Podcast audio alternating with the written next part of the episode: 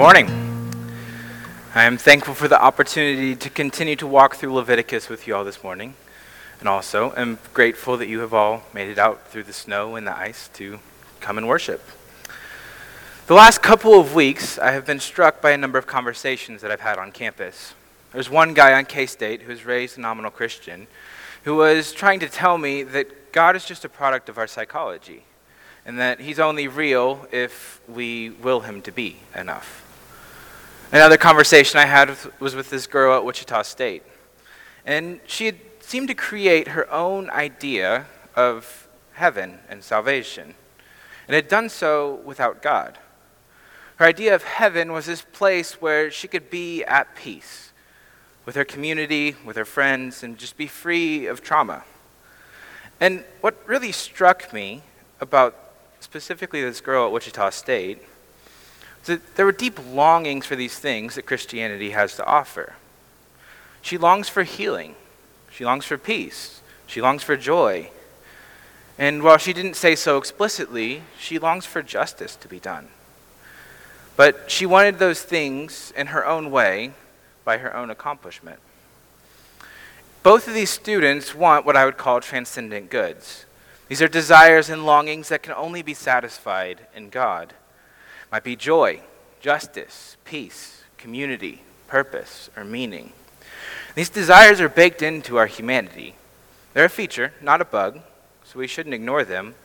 But today, the world that we live in believes that it is up to us to find joy, justice, peace, community, meaning, and purpose. So they th- seek the things that only God can give, but they do so in their own way. But the interesting thing here is that no one's unique in this. Everybody seeks to go about this in the same way. Tara Isabella Burton describes this reality in her book Strange Rites, saying that Americans have created a religion of emotive intuition, of aestheticized and commodified experience, of self creation and self improvement, and yes, selfies. A religion for a new generation of Americans raised to think of themselves both as capitalist consumers and as content creators. A religion decoupled from institutions, from creeds, from metaphysical truth claims about God or the universe or the way things are, but that still seeks in various and varying ways to provide us with the pillars of what religion always has meaning, purpose, community, and ritual. In short, we've designed, bought, and worked toward our own religion.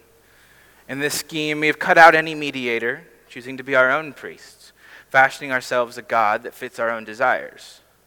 There's no right way to do this in our world.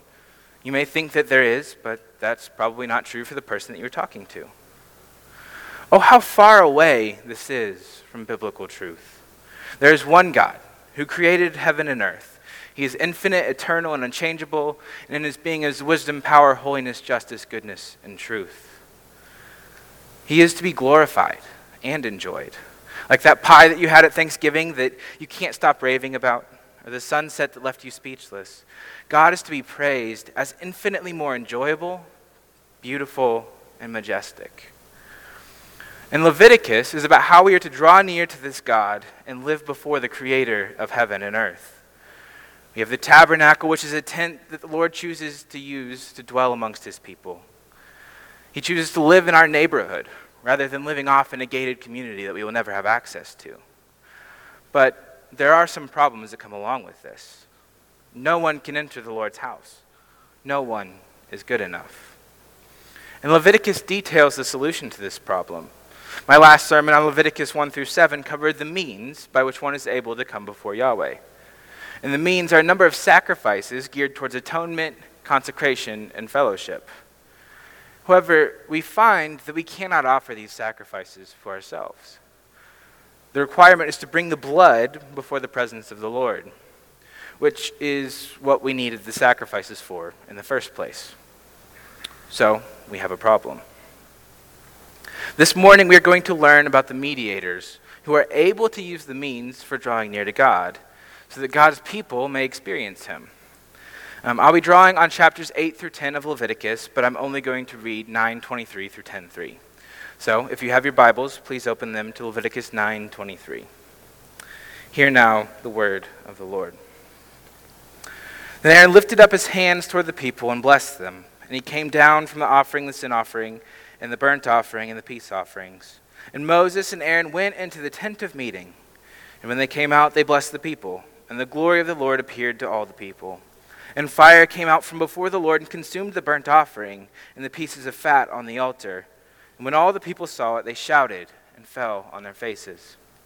Now Nadab and Abihu, the sons of Aaron, each took his censer and put fire in it and laid incense on it and offered unauthorized fire before the Lord, which he had not commanded them. And fire came out from before the Lord and consumed them, and they died before the Lord. Then Moses said to Aaron, This is what the Lord has said Among those who are near to me, I will be sanctified, and before all the people, I will be glorified. And Aaron held his peace. The grass withers, the flower fades Let's pray. Triune Lord of the covenant, you've called us to be your people, and you've given us your word so that we may know, know you and live faithfully before you. Help us this morning to focus, to hear what you have to say, and fill us with awe and joy at your glory. In Jesus' name, amen. So we find here that there are two possible outcomes for entering the presence of the Lord. We see both in this passage. First, as a result of the faithful carrying out of the priesthood, we see blessing, joy, and awe in the presence of the Lord. The second option is entering God's presence in one's own way. And this demonstrates a profound misunderstanding of the holiness and glory of God and results in judgment and death. It is here that we see the importance of what kind of mediator we have. One brings life, the other death. One brings joy, the other sorrow. One brings blessing, the other curse. So if we can only draw near to God through a faithful mediator, by what criteria are we to judge? Based on chapters 8 through 10 of Leviticus, we find this. A priest is someone called and set apart by God to serve God and his people by representing God's people, by communicating on God's behalf, and exemplifying life in relationship to the King of creation. I'll repeat that.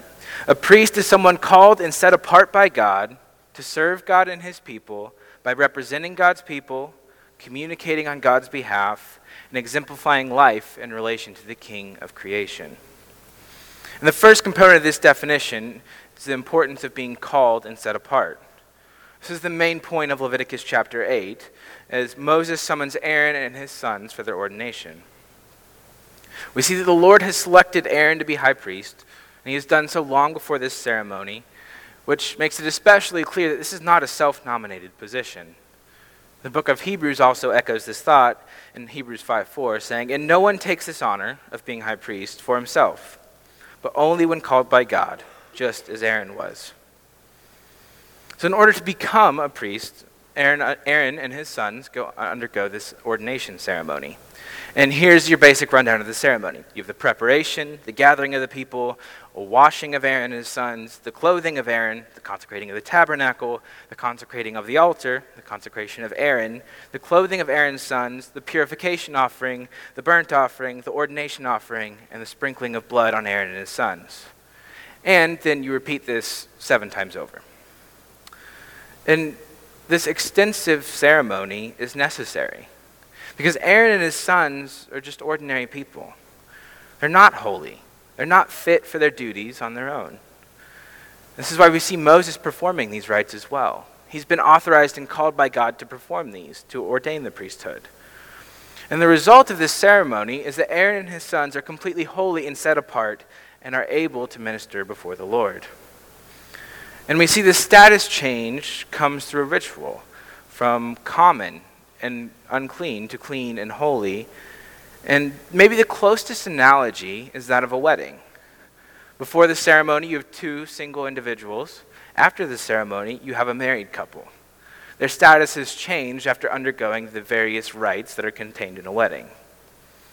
And so there are a couple of details here that I want to draw out. This ordination rite involves putting on new clothing, which would have been fit for the presence of Lord of the Lord. This clothing was ornate. It was made of fine materials and would have been very distinct from any non priestly Israelite. This would have been a visual sign of their ceremonial status. similar to the idea of clerical collars. Um, so maybe we should start having Pastor Brian wear a clerical collar, though that probably doesn't fit his style. Another thing that we should not let escape our notice here is that there are a lot of sacrifices made in this process. This may be surprising, but it is not the perfect people who become priests.